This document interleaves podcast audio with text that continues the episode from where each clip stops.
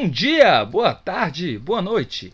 Eu não sei qual horário você está ouvindo, por isso deixo o meu cumprimento. Meu nome é João Paulo Longuinho, eu sou professor de História e esse aqui é o História Quase Legal, um podcast de linguagem formal que te fará aprender algo novo sobre a história. Então, vem comigo!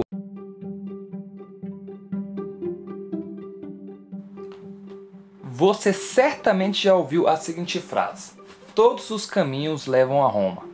Mas o que esse velho ditado tem a nos dizer? Bom, essa expressão é porque os romanos construíram uma rede de estradas de um lado ao outro do seu território como se fosse uma verdadeira teia de aranha. Porém, isso não é o bastante. Vai muito além do que apenas caminhos para carroças e cavalos e pessoas transitarem. Quando se diz todos os caminhos levam a Roma, estamos também querendo nos referir ao nascimento de muitas ideias fundamentais das civilizações ocidental. O Império Romano foi tão influente não só em sua época, mas em tudo o que a civilização ocidental fez desde então, que se acreditava que tudo o que foi dito, tudo o que foi feito e tudo o que foi pensado nos séculos posteriores tenha alguma relação com os romanos daquela época.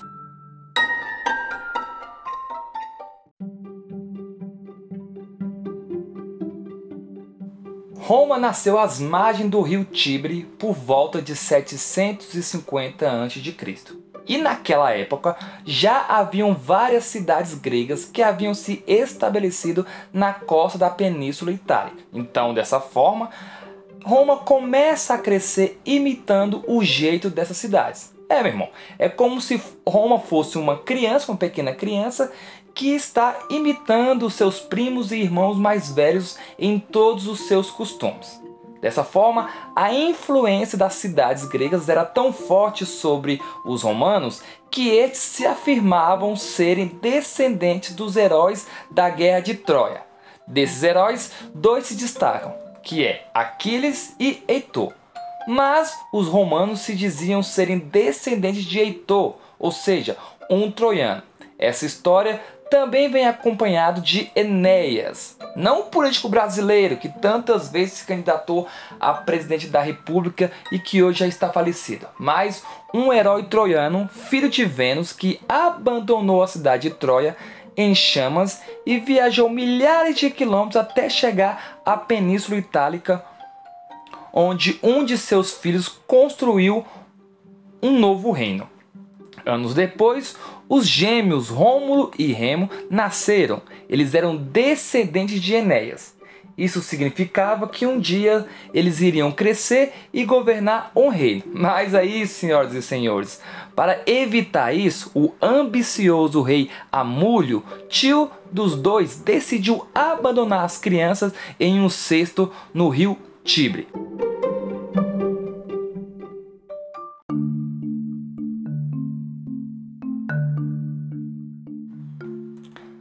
A lenda conta que os meninos foram encontrados por uma loba chamada Lupeca, que os amamentou e garantiu a sobrevivência dos irmãos. Quando Rômulo e Remo cresceram, tentaram construir uma cidade, mas tentando definir os limites da cidade, os dois acabaram brigando e o Remo morreu. Foi assim que Rômulo se proclamou rei e fundou a cidade que chamou de Roma, como o seu nome. Que cara egocêntrico, né? Colocou o nome da cidade do mesmo nome dele. Massa também. Na mitologia, Rômulo e Remo eram filhos de Marte, deus da guerra. Por isso, em suas veias corria sangue poderoso e agressivo. Isso por causa do deus da guerra, o Marte. Mas, por outro lado, Enéas, o tataravô dos meninos, era filho de Vênus, a deusa do amor e da beleza. Então teve uma mistura aí, né, de guerra com amor. Será que foi daí que surgiu a expressão amor e ódio? Não, deixa pra lá.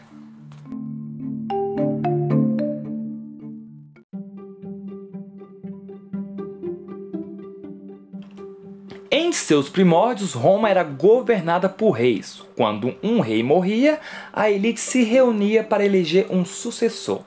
Isso quer dizer que em Roma o poder sempre esteve com a elite. Olha só, bem diferente do Brasil, né? Ou não? Por fim, essa elite era chamada de patrícios, e os patrícios eram os cidadãos que pertenciam às famílias mais antigas da cidade de Roma. Um grupo de patrícios, geralmente os mais sábios e experientes, formavam um conselho que limitava os poderes do rei. Esse conselho era conhecido como Senado. O Senado romano foi ganhando poder e prestígio até que em 510 a.C., um rei bem escroto, muito mal, foi deposto e o Senado decidiu que nunca mais Roma teria um rei. Esse foi o início da República Romana.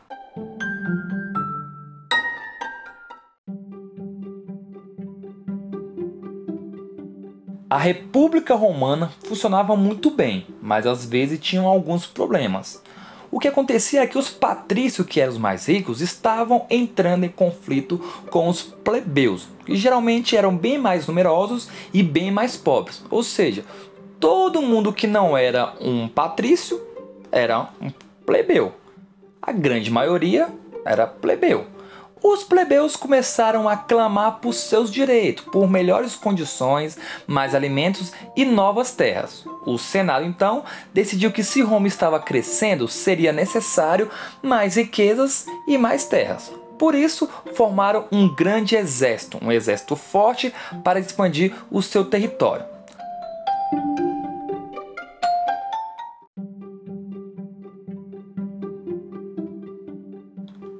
Começou então aí a era das conquistas. Então, primeiro a ser conquistado foi toda a Península Itálica. Depois conquistaram a Grécia, a Gália e depois a poderosa cidade de Cartago. Em seguida passaram a controlar todo o mar Mediterrâneo.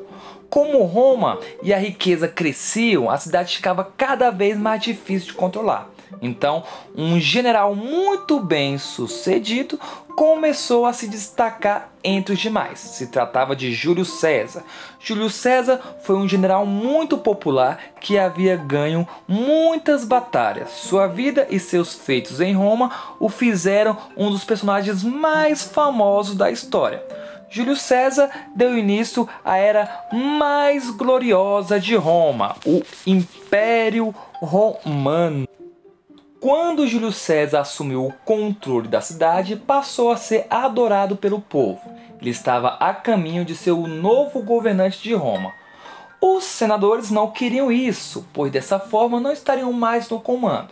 Então organizaram uma conspiração e esfaquearam Júlio César até a morte. Esse momento é aquele que a gente acaba brincando né, com aquela frase: Até tu, Brutus pois Marcos Júlio Brutus era filho adotivo de Júlio César. A morte de Júlio César gerou um caos em toda Roma, até que Otaviano, filho adotivo de Júlio César, se torna o primeiro imperador romano, com o título de César Augusto. César Augusto assumiu o comando e deu fim a um século de guerras civis e inaugurou em Roma uma era de paz, prosperidade e grandeza imperial.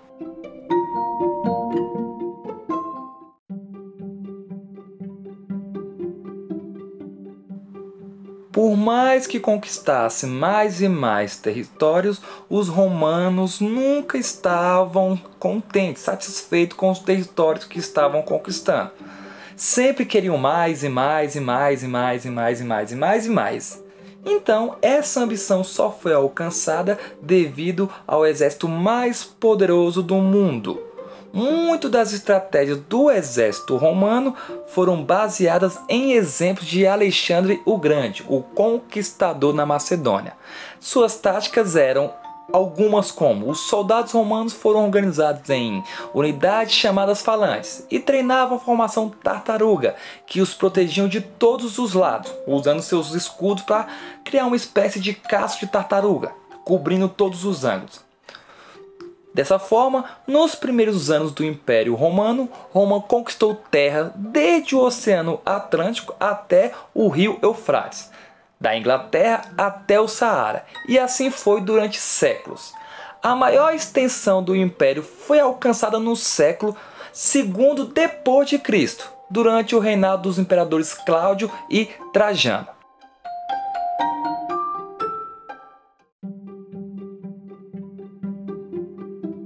Dessa forma, né, a Roma havia conquistado muitos territórios e estava extremamente rica e com muitos territórios, né? Mesmo assim, pessoal, mesmo assim, havia muitas tensões entre os patrícios e os plebeus, entre os ricos e os pobres. E com isso, os imperadores insatisfeitos com as situações, pois estava tendo treta ali pra caramba entre os ricos, cada um reclamava dos seus assuntos, o que lhe convinha, então eles procuravam acalmar o povo. E como que eles iriam fazer para acalmar o povo? Bom, pessoal, aquela velha frase, velho comportamento dos governos, né? Pão e circo. Por que pão e circo? Pois os imperadores estavam procurando estratégia de entreter o povo. E eles acharam, por meio dos, dos espetáculos no circo romano, essa maneira de deixar o povo mais calmo, de apaziguar a situação. E o povo romano adorava se reunir para ver, para assistir corridas de cavalo e espetáculo com animais selvagens e batalha entre gladiadores. Os gladiadores eram prisioneiros de guerra ou infratores que haviam se tornado escravos.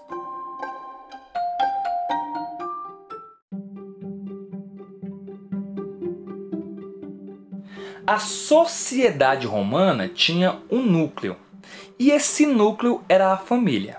As famílias ricas, ou seja, os patrícios, eram descendentes dos primeiros habitantes da cidade de Roma.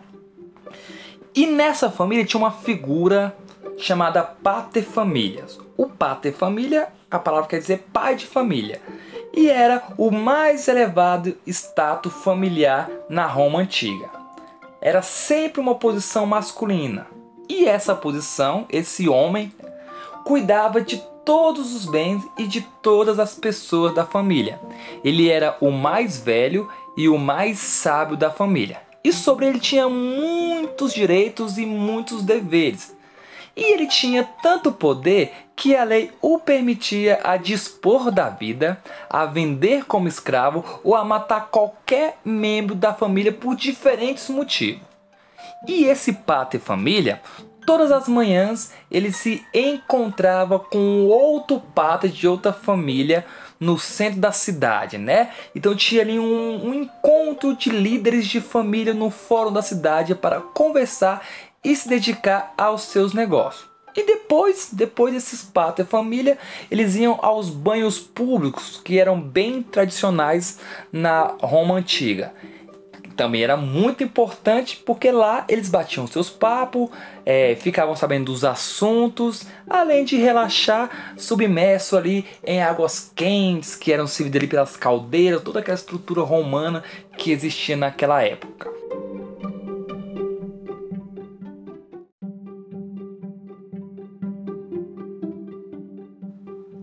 Se tinha uma coisa que a cidade de Roma, que o Império Romano tinha, era lei. Tinham lei para muitas e muitas coisas, às vezes até um exagero de lei. A lei em Roma era algo muito sério, era algo levada muito a sério. Diferente do que acontece aqui no Brasil, né? Porque quem violasse qualquer regrinha, qualquer lei, poderia perder todos os seus bens ou até mesmo a sua vida. Porém, as leis mudavam com frequência para atender os desejos dos patrícios.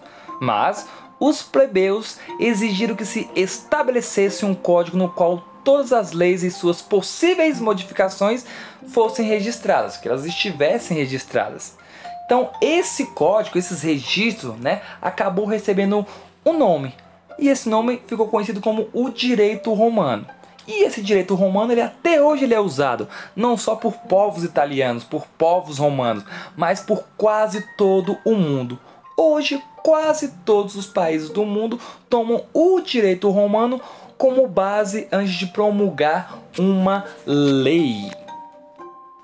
E havia lei para quase tudo em Roma: lei para compra e venda, lei para transitar ou navegar, leis para se casar, lei. Ufa!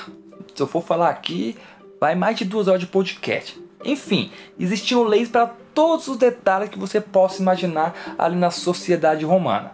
Os romanos também entenderam que uma língua comum era necessário para gerenciar o império com uma população tão diferente. Foi assim que o latim ganhou força no Império Romano. O latim era usado inicialmente na Península Itálica e depois em todo o Império Romano. Todos os territórios que Roma foi ganhando, o latim foi tomando conta. As novas terras que eram conquistadas pelo império, os povos falavam outras línguas. E esses povos que falavam outras línguas, que se vestiam de forma diferente, que apresentavam uma cultura diferente, eles eram chamados pelos romanos como bárbaros. Então, os romanos chamavam todas as pessoas que eram diferentes deles, nas vestimentas, nas culturas, nas tradições, de bárbaros.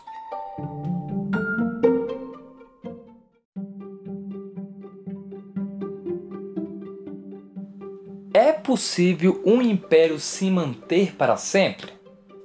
Possivelmente não, né? Mais chance de não conseguir se manter para sempre do que dar certo por mais tempo que dure, um dia esse império vai cair. E foi assim que aconteceu com o Império Romano. Então, à medida que o Império Romano se expandia além de seus limites, muitos povos iam sendo conquistados e incorporados.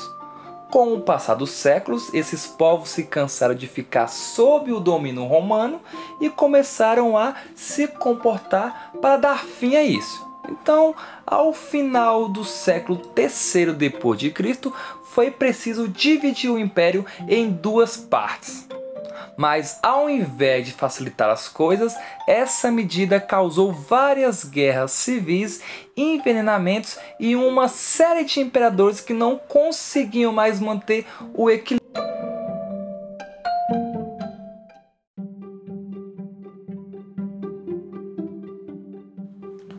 No fim do século III, o império foi dividido em dois o Império Romano do Ocidente, cuja capital era Roma, e o Império Romano do Oriente, cuja capital era Constantinopla, hoje chamada Istambul. O imperador Constantino transferiu o Senado para essa cidade e mandou erguer construções maravilhosas, como basílicas enormes e um incrível estádio para corridas de cavalo. Mas Constantino fez outras coisas importantes também. Antes do Constantino, os cristãos eram perseguidos, mortos, torturados por causa de seus costumes religiosos. Mas com Constantino, esse costume mudou. Constantino foi o primeiro imperador a aceitar o cristianismo. Não só a aceitar, como tornar o cristianismo a religião oficial do Império Romano.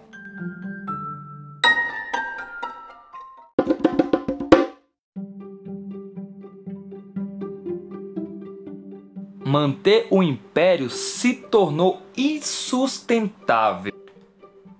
E em 476 d.C., o Império Romano do Ocidente caiu nas mãos dos povos germânicos.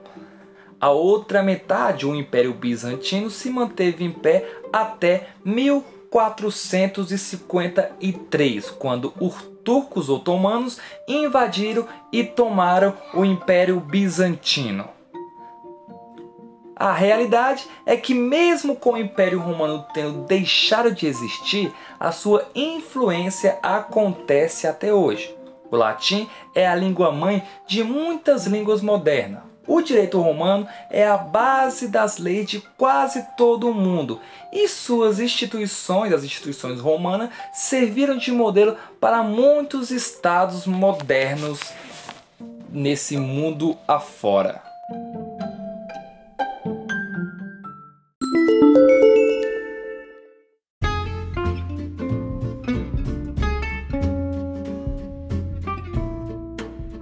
Bom pessoal, muito obrigado pela participação. Esse aqui é um resumo, um pequeno resumo sobre aí o Império Romano. Ele que é muito grande, a gente precisa ali bastante para para saber ao fundo sobre o que foi o Império Romano e eu espero ter contribuído aí com um pouquinho sobre esse império que foi um dos maiores do mundo. Mas ó, até o próximo podcast. Valeu!